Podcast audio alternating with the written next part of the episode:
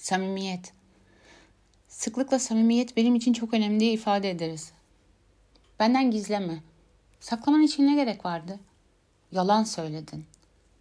Karşımızdakinin olduğu gibi olmasını beklerken biz ne kadar samimiyiz? Mış gibi yapan hallerimiz, ön fikirlerle dinlemelerimiz, beklentilerle aldığımız kararlarımız, ön yargıyla başladığımız ilişkilerimizin zan evrenini inşa ettiğinin farkındayız. Samimiyet insanın kendine açılan kapısıdır.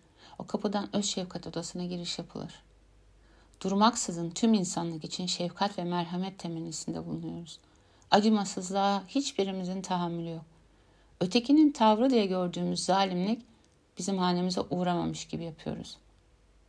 Yapamadığımızda, başaramadığımızda, duygusal olarak ifşa olduğumuzda, cesaret edemediğimizde ve daha nice hedeften sapmalarımızda özde kendimize saldırıyoruz. Bizden sıçrayanlar etrafa saçılsa da asla kendimizi suçluyoruz.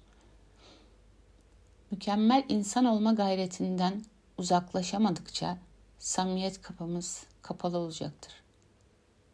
Ne zaman başkasına cömertçe şefkat sunarız?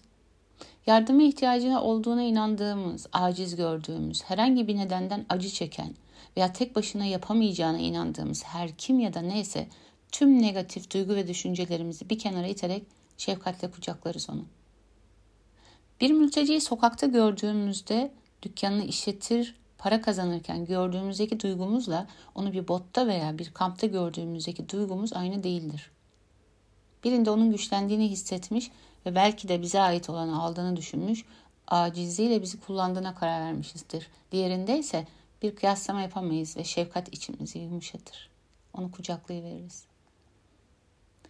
Kendimize karşı ne zaman eleştiririz?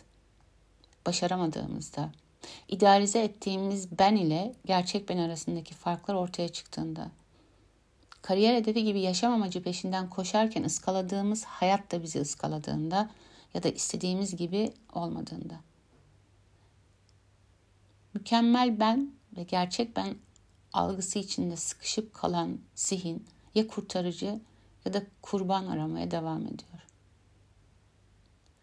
Zayıflıklarımız, kırgınlıklarımız, zaaflarımız, korkularımız, endişelerimiz, öfkelerimiz, kızgınlıklarımız, kıskançlıklarımız, rekabetçiliğimizi nereye koymalıyız? Onlar bizde olmaz ki. Bu duygular ancak başkasına ait olabilir. Kendi karanlığımıza kabul vermedikçe samimiyetten bahsetmek samimiyetsizliktir. Kendimize çizdiğimiz rolün içinde sıkışık kalır, dünyayı kurtarma veya kendini feda etme psikolojisiyle yaşamaya devam ederiz. Kurtarılacak, yardım edilecek, kızılacak, sevilecek hep dışarıda olduğu sürece şefkat odamız kapalı kalır.